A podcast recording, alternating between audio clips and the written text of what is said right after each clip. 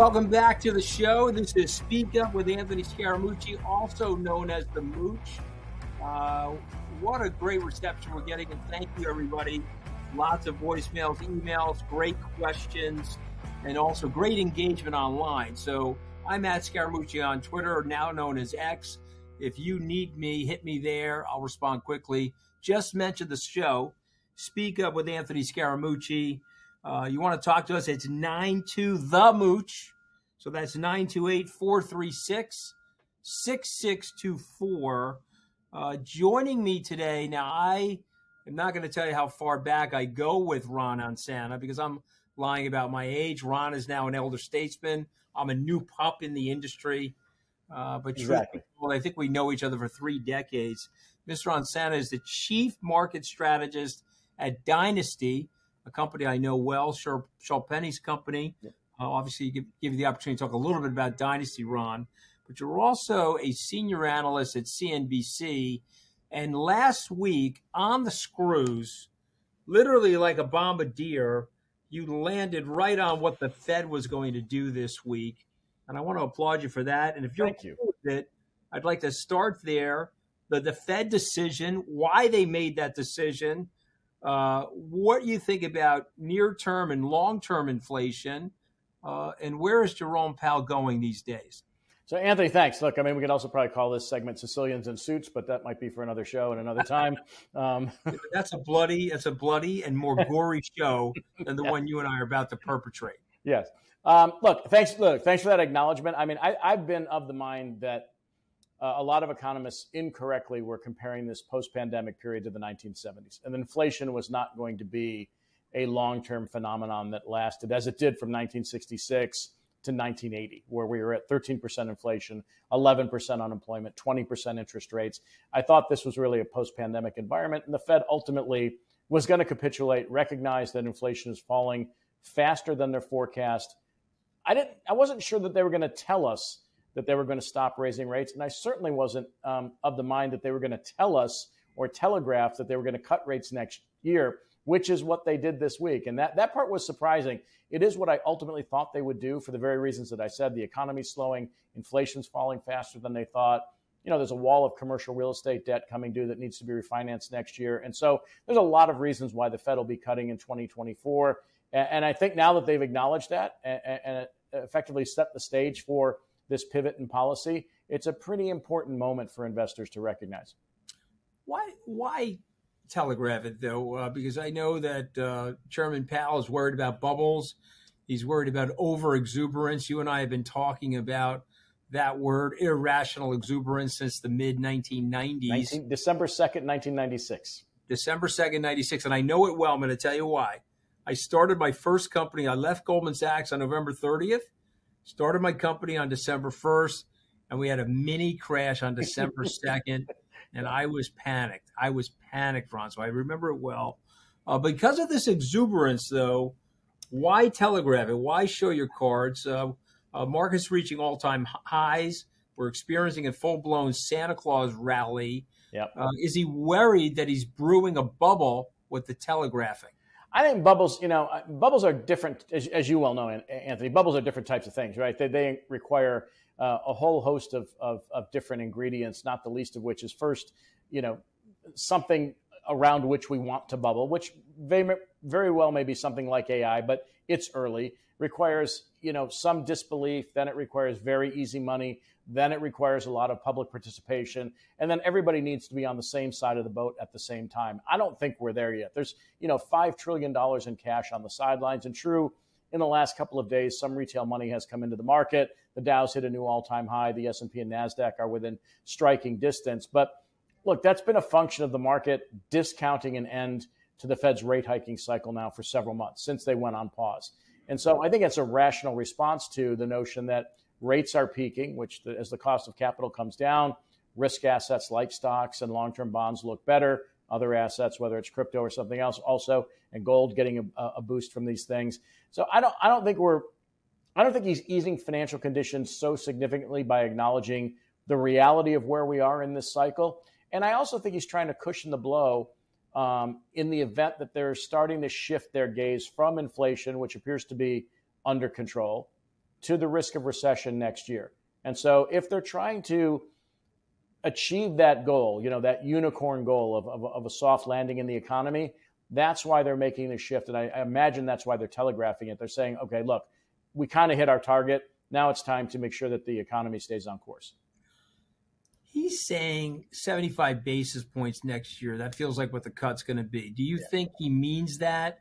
Do you think it's 50? Do you think it's 100 basis points? I think Is it's 100. So you think it's more? Yeah, yeah, that's what I thought. Based on watching your interviews from last week, I think you think they've got to cut more. Uh, is that front end loaded in 24, back end loaded, or quarterly? I look. So you, you know this old expression, right? That that typically uh, interest rates go up an escalator and come down in an elevator. This time they went up in an elevator and they might come down in an escalator, right? Mm-hmm. Because the Fed yep. did so much so fast, even relative to what was happening in the early 1980s.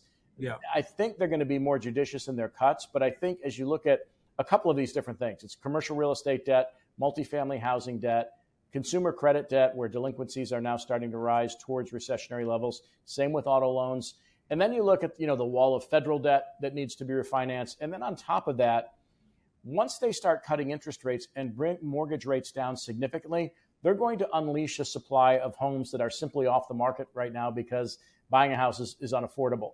Once that supply hits the market, that's going to put more downward pressure on inflation because the shelter cost will come down. And I think they're really trying to work this through. And I don't think three quarters of a point will be enough to get mortgage rates down to a point where, um, at least on the residential real estate side, things will be affordable enough until they've taken them down 100, 125, maybe even 150 basis points over time. Well, I think I think it's well said. I think the, the, the thing that I'm concerned about is perception becomes reality in the economy sometimes.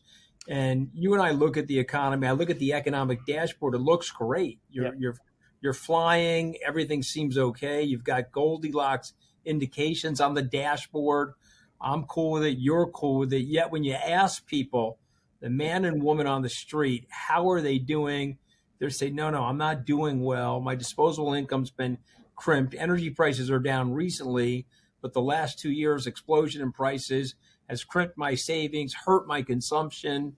Uh, most people are giving a letter grade C minus to the Biden administration, uh, which they have to be upset about because the dashboard looks great and yep. you could hit that unicorn. So my question is uh, perception versus reality in the economy, Ron, and how much fear do you have that perception could become reality? Yeah, I, have never. So the vibe, the word vibecession has been getting a lot of attention in, in, in, the last few weeks. The, the notion that we can have a psychological recession. I've been doing this almost 40 years now, and I've never actually seen that happen. Now, the way I've seen data cut around polls and other consumer sentiment readings, go, go, go a little as, easy. Go a little easy on aging us out of the conversation. You're younger than I am, man unless it's going to be Charlie Munger and and Warren Buffett. yeah, well, I'm not I'm not ready to depart the stage yeah, quite try yet. Try not to age us out, okay? But keep going. So yeah, so look, I don't think psychological recessions have ever taken place in my experience. I think what's going on right now, and this is from all the data that I've seen around the polling, when you ask people about the national economy, they're generally pretty bearish about it. When you ask them about their individual situations, they say they're doing fine. Yes, they realize that the overall price level post pandemic has risen about 19 or 20 percent. But as you said, energy prices are falling pretty hard. Uh, we're seeing food prices last month were down almost 5%. Those things are starting to normalize. Wages are growing faster than inflation. And, and then beyond that, interesting graphic that I saw th- this week a lot of the opinions about the economy cut along political affiliation lines. So if you're a Republican right now, you think the economy's horrible, you think it was better under Trump. If you're a Democrat, quite the opposite is true. So I think there are narratives on both sides to which people subscribe that don't necessarily reflect economic reality. And so I think that it's it's an unusual scenario. I haven't seen this too often. Excuse me, but it does. In, the chart that I looked at, this has really been true since after the Clinton presidency. When you look at the Clinton years, Republicans and Democrats generally agreed that the economy was great. After Bill Clinton is when you see this political divide really start to take place over perceptions about the, how the economy is doing. And whichever party in power got either credit or blame from the other side uh, with respect to how things they believe were playing out at the national level as opposed to their own personal experience. So you like the stock market here? You like the market yeah. in 2024? Yeah, like look, I mean, in general, 2024. Yeah, you know, they say that, that, they never ring a bell with a bull market. As soon as the Fed stopped raising interest rates, the bell rang, right? And we've yeah. seen a rip it to may, the upside. It may have rang before it, right? Because some of the market participants were like, "Hey, they have to." If you look at the data, um, you are an AI investor. I think at least I believe you are. I hear you talking I'm, about. I'm paying AI. attention to it a lot. Yeah, I'm paying attention to it a lot. Uh, I love AI. There's people in my family that hate AI. I mean, they listen to Elon Musk. They're worried that we're going to have Skynet in five years, things like that. Yeah. Uh, talk about AI and investing for a moment, but then also talk about AI and its impact on the economy in terms of the improvement in productivity, economic innovation, uh, efficiency, cost savings, et cetera. So, as, as, Groucho Marx used to say, I'll take the second question first. Um, okay.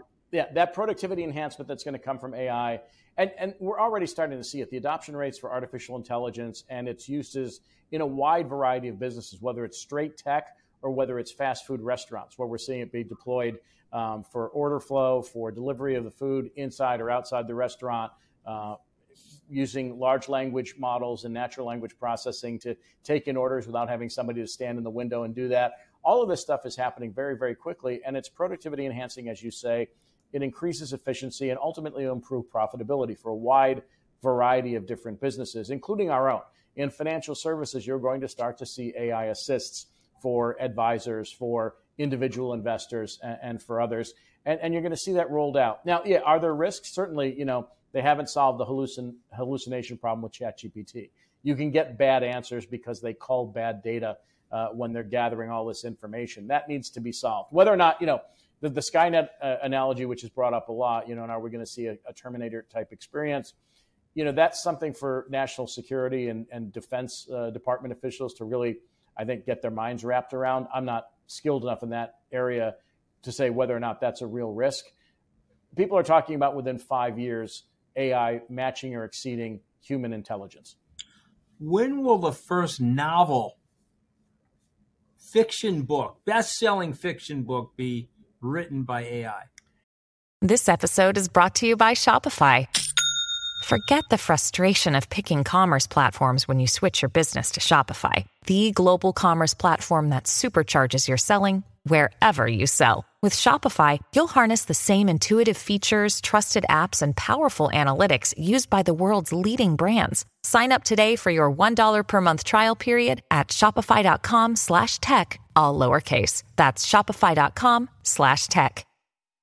Well, you know, to a certain extent, Jurassic Park was kind of a, a, a, the prequel to that in, in the sense that chaos theory was something that Michael Crichton, uh, a personal friend of mine, had, had worried about. And, and, and, and when you get uncontrollable, unstable systems, you get unexpected results. Um, and, and I think so that the prequel's already out there. And, and I think that next wave is going to be, yes, yeah, something that, that takes place that becomes completely uncontrollable. And to a certain extent, look, even um, uh, 2001 Space Odyssey was, was go, dating back even further. Yeah, I'm, but I'm really talking about the computer itself. Yeah types out and prints a 300 page novel. Oh, I see. Oh, you mean actually pr- producing human content? Yeah. Well, there are going to yeah. be some prob, as we know from the writer strike and the actor strike. There are going to be some prohibitions on that. It's it, it can already be done.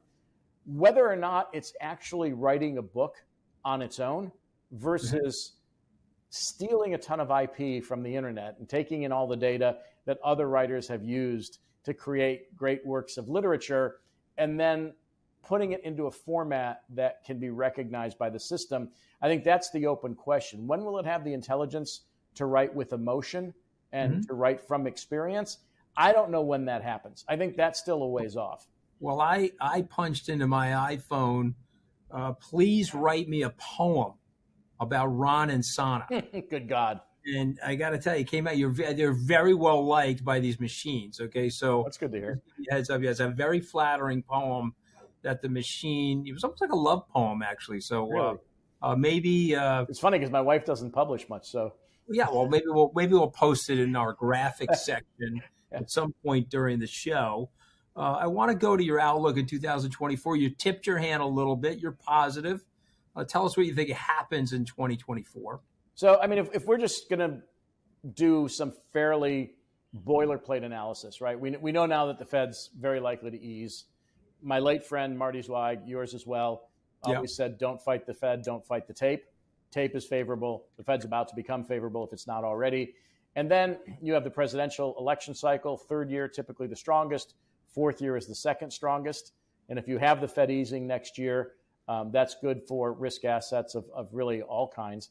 Uh, and, and then, you know, listen, I don't think politics will be an issue per se for the market next year. I think in 2025, it might be a different story we don't know who will inhabit the White House. We don't know the composition of Congress. And we also know in 2025, the Trump tax cuts expire and they'll have to either be extended, the SALT cap might uh, have to be lifted or altered. You know, there'll be a lot of moving parts come 2025. Next year, if we can get through it without a government shutdown, if we can get through the appropriations process, get all our bills passed, get Ukraine money, get Israel money, get Taiwan money, then, you know, it's kind of a gridlock type environment.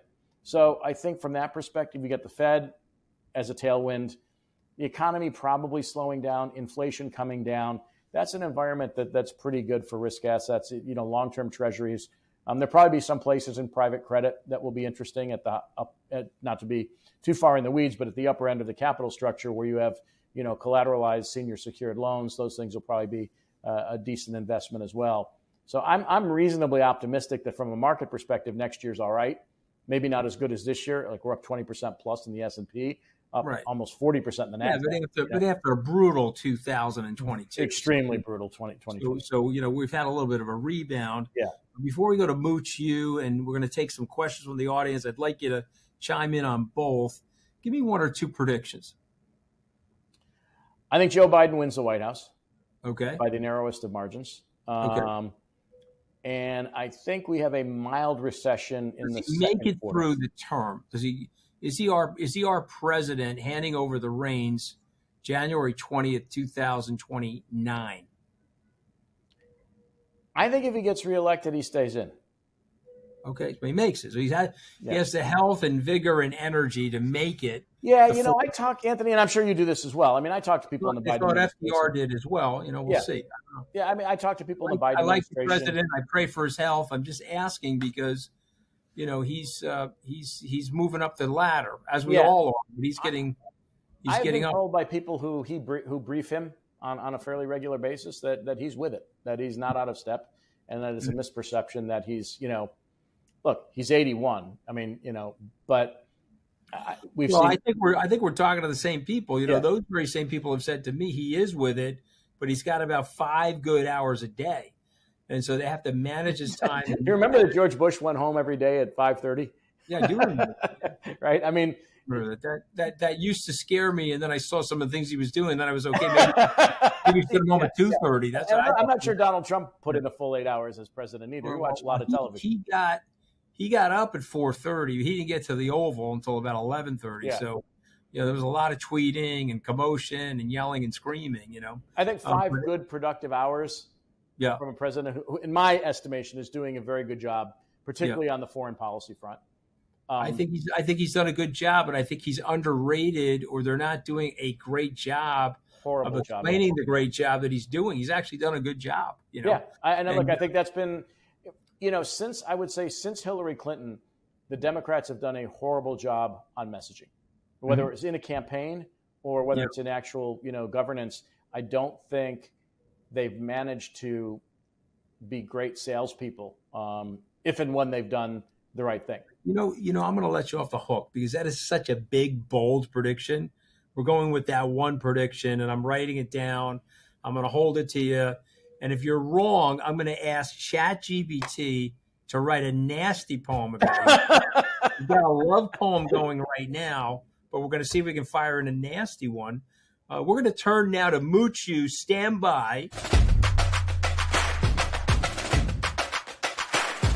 The questions abound here at Speak Up with the Mooch. And so the topic today is on renting versus buying.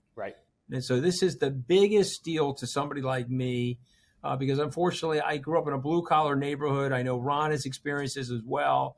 Most of the people in my neighborhood were renters. My parents were renters. until 1962 when they borrowed $5,000 from my mom's dad, my grandpa, uh, and they bought a $16,000 house. $11,000 mortgage, Ron Insana, 30 years. I think the interest rate at that time was about 3.5%. Yep. And so my dad had a mortgage burning party in 1992. Now you may think these are small numbers, but my pops was making about 22, $23,000 a year as a crane operator, and it was eating up a large part of his uh, uh, income. Uh, but let me tell you what, that house today is probably worth seven, eight hundred thousand dollars. Interestingly enough, Ron, you'll appreciate this. Taxes on that house are about seventeen thousand, yeah. so they're they're more than what my folks had paid on the house. Why am I bringing all this up? When you're rented, okay, if it's temporary, you're moving into a city to get a sense for the city, or you're you're up at college, totally understandable. But if you're going to plant roots in an area, you got to spring for the buying you got to try to extend yourself a little bit. Now, one thing we didn't talk about, and I looked through this today, uh, interest rates being up as much as they have been in the last couple of years have pushed the mortgages and pushed the differential up a lot. Yeah. Uh, but I recommend to people try to figure it out, bite the bullet. You want to be an owner, not a renter. It's a game changer in terms of creating equity for yourself. What say you, Ron Insana? I agree 100%. And I have the exact opposite experience you did. So when I was two years old, we were living with my grandmother in downtown Buffalo. Um, we sold her house, apparently. She gave my parents $8,000 to buy a $21,000, $21,500 house in a suburb of Buffalo. Our monthly mortgage, and I knew this far too young in my life, was $164. And I think at the time my dad was making about $6,000 a year. and and we ended up owning that house till we moved to California. And by the time we were able to buy a house in California, prices gotten so far away from us that my parents then rented for the rest of their lives and never built up that equity. So I agree with you that the equity in home ownership is extremely important. The way around the affordability question right now, and I'm just looking at mortgage rates today, the 30 years come down to 660. Four weeks ago was at 8%. So you've already had a 1.5% cut in a, in a fixed 30 year mortgage. If I were buying a house right now, I would use an adjustable rate mortgage or an interest only mortgage um, in order to bring that monthly cost down because the differential between renting and buying is historically wide today.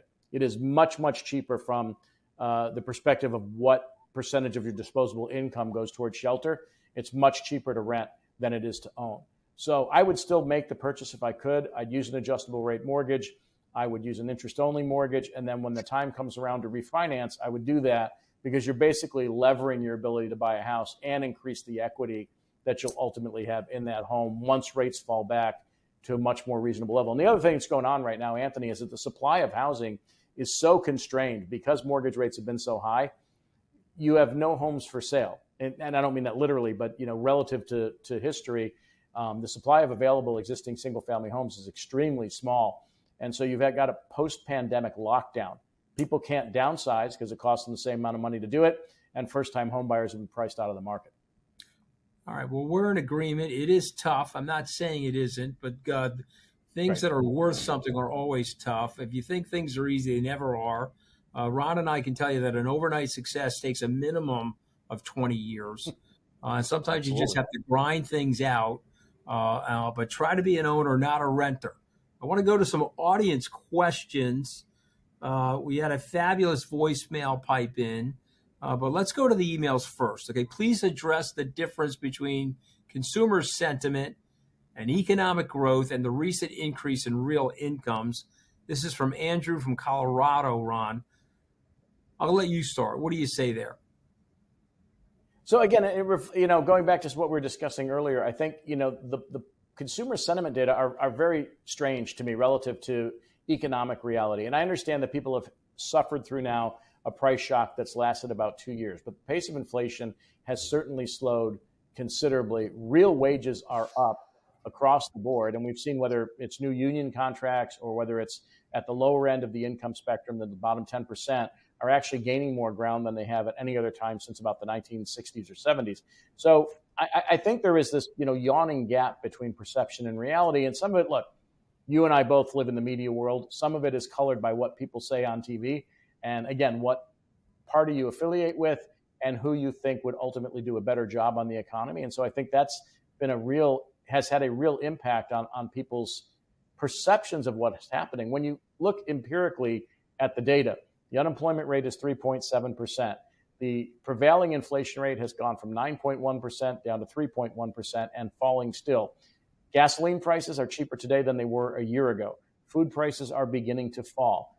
Relative to the rest of the world, the US is growing faster with less inflation than any other country among the developed nations of this world. So we're in good shape. I had, uh, Anthony, a chance to talk to Tony Blair a couple months ago in an interview, and he said we are in an extremely enviable position when compared to the rest of the world. Strongest economy, strongest military, and yet we tend to forget that. And, and we think only in absolute terms, not in relative terms, that we are really outperforming the rest of the world by leaps and bounds right now.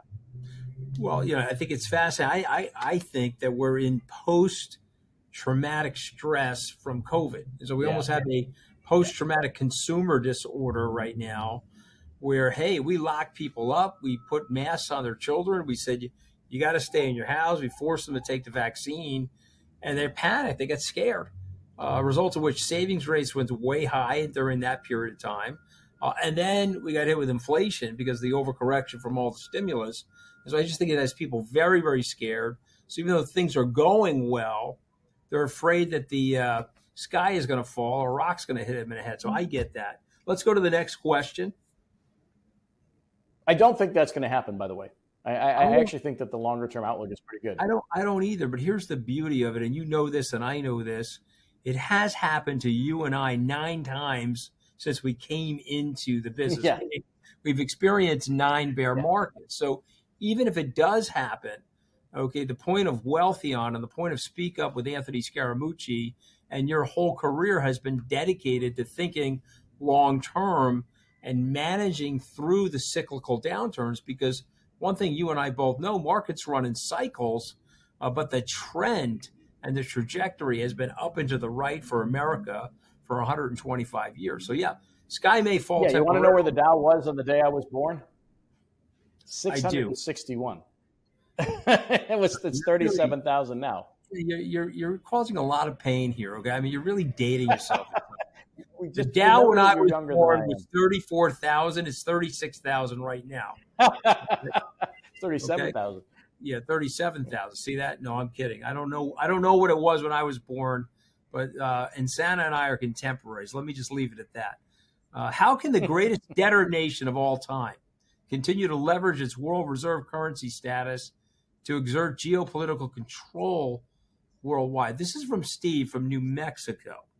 You want to take that one? So look, I you know I think there's been you know a lot of hand wringing over the um, status of the dollar as a reserve currency, the level of debt that the U.S. has accumulated, which look, I'm not thrilled with, uh, but is so far still somewhat manageable. We borrow in our own currency, much unlike other countries, which gives us a fair amount of flexibility.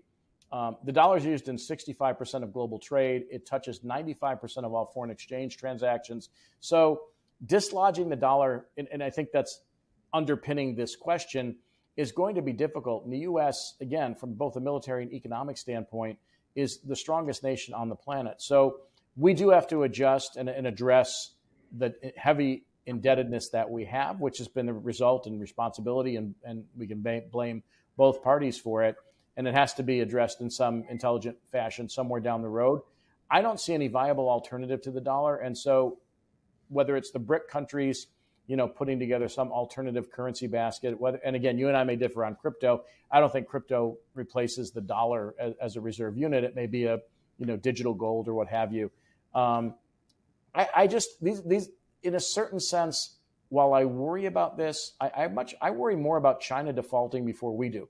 China's debt to GDP ratio is 300%. When you understand how China's debt is managed, they, they're responsible not just for the federal debt, but municipal debt throughout the country and the debt of state owned enterprises. And their economy, in my estimation, is failing. So we're not. And so while we do have considerable market power when it comes to the dollar, and you know this, Anthony, every time there's a, global crisis, what happens? Every central bank on the planet calls the Fed and asks for dollars and dollar liquidity. So I, I really think that we do have that leverage. Over over it exists, and, and we use it whenever possible.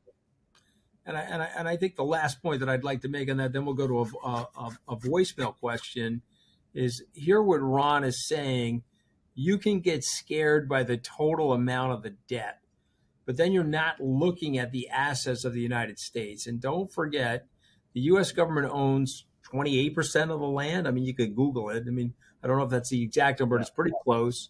Uh, we've got our military. We've got these natural resources that are literally second to none, uh, and we're protected by these two amazing oceans. So, so this is a fortress.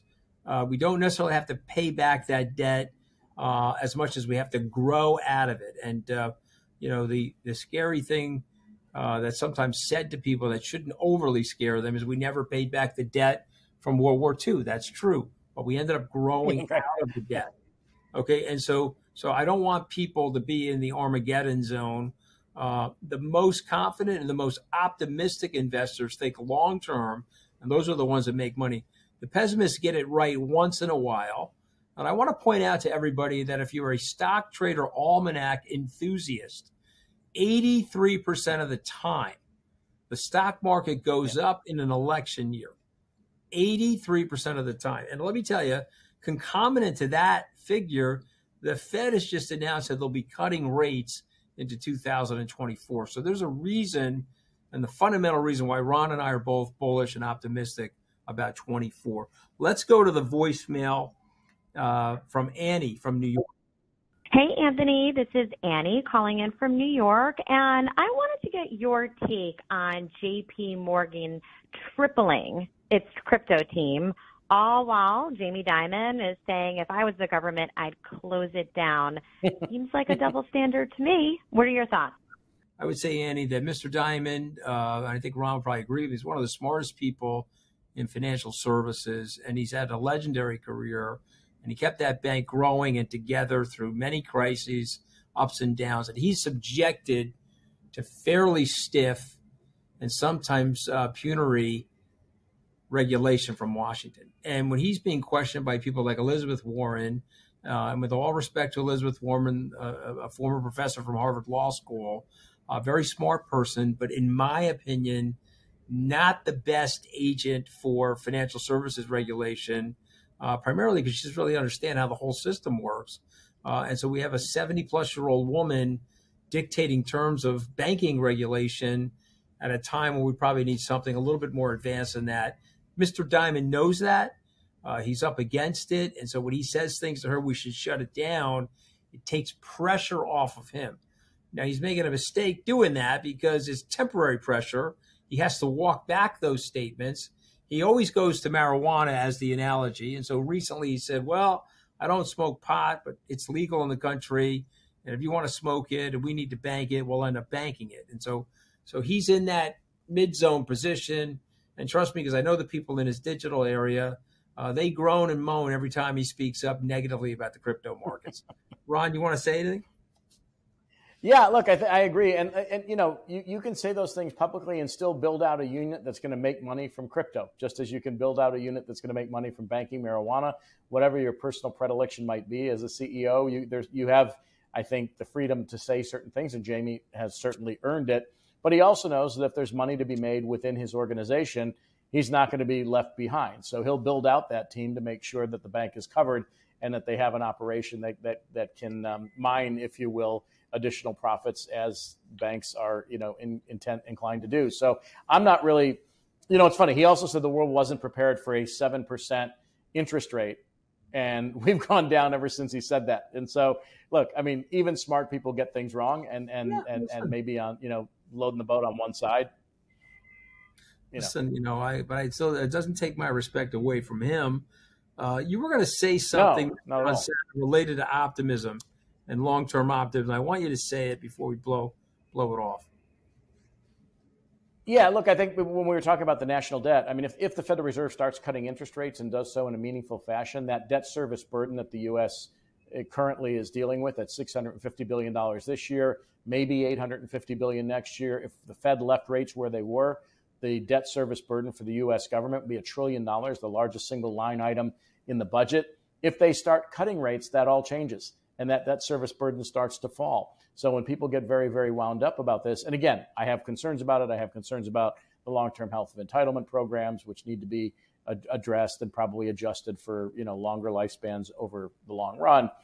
I think if, if, if rates start coming down in a meaningful fashion, that's going to take a lot of pressure off the federal government. Hope, hopefully, it won't induce them to add on to the debt and you know continue to build larger and larger deficits, but it will take some pressure off if rates come down and, and, and reduce the burden that we have at the moment. Well, it's very thoughtful stuff. We got one more email coming in. Can you give a few pointers on trading psychology that have worked for you Thanks and keep up the great work. All right, well, I appreciate that, Dean. We're we're doing our best here. Uh, yeah. I'll start with this. Mr. Insana is also a trader. Yeah. Uh, the worst thing that you can do sometimes is, is, is put your ego into a situation. The absolute worst thing that you could do.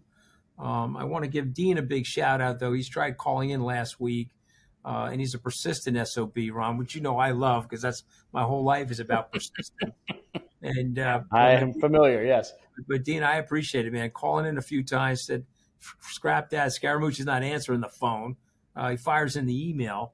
But here's the thing: I would say, I'm at my best when I take my ego out of the situation. My ego's injected into the situation.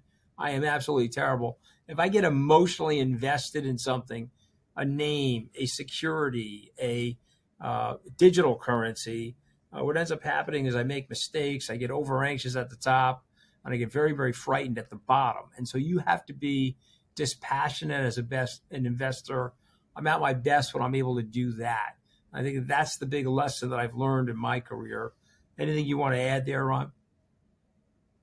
Yeah, I think look, if you're going to trade and and and, and not be an, a long-term investor, if you're really going to trade and be a trader, you you need to develop or learn a disciplined strategy that you don't abandon again, as you said, when you get married to a position, I mean, some people really fall in love with their investments or their trades. They fight the market. They think they're right. Whether you're right or not in the long run, you can get chewed up uh, if you stick to a position too long and the market's going against you. So you need you need a very exacting discipline. You need sell stops. You need the types of protective um, devices, if you will, that help keep you from making big mistakes. Most successful traders are right 51% of the time big and wrong 49% of the time small. And that, that's kind of really where, you know, you look at all the great hedge fund managers, they try not to make huge mistakes and they try, and they'll walk away if something's not working. And they are, as you say, dispassionate. And, and I think that's, that's something that people really need to learn when it comes to trading versus investing, which is putting money away for the long haul you, you, you, you see, it's interesting because I have a, a friend of mine who's a hedge fund manager. I'm an investor in his uh, firm, Steve Cohen, Point 72. He's applied some of that yep. trading mentality to the trade deadline for the New York Mets. I don't know if you caught that, right? He said, right, we're not making it. He blew everybody out. He went yeah. after some prospects. And so we'll have to see if that translates over into sports, Mr. Insana. But you've been absolutely terrific to join. I'm not sure. Right. Well, none of us know. We'll have to see. I was going to say, we know we know our friend yeah. David. I'm not a huge analytics fan. Yeah, well, we yeah, I know David. Yeah, of course. having a problem with Carolina Panthers. But let me tell you something about these guys. They adapt like they've had to adapt over the generations in the markets, and so my money's long term on them. Uh, next week we're going to be doing predictions for 2024. You had some here from Mr. Insana, a CNBC senior analyst. He's also chief market strategist at Dynasty. Where can we find you before we wrap, Ron? What's your Twitter handle? Your X? I am on Twitter. I am on. Yeah, thank you, Anthony. I'm on Twitter. I'm on Threads. I'm on Facebook. I am on Instagram. Uh, there to be found. Uh, Twitter or X, whatever the heck it's called these days, is at R Insana. Everything else you'll find under my, my normal name. Somebody took Ron Insana on Twitter when it first started, so I had to go with my my well, first initial. guy. I mean, um, it's like the real the real Ron Insana. You know, you're a popular guy, my man. Uh, well, thank you so much. Tell, tell that to my wife and kids. Well, I, I, will tell that the next time I see them. This is Speak right. Up with Anthony Scaramucci. Uh, please call in. You can leave voicemails here. We'll pick it up. Dial in at 92 the Mooch, 928 436 6624. Until next week, this is a wrap from Speak Up with Anthony Scaramucci. Thank you very much.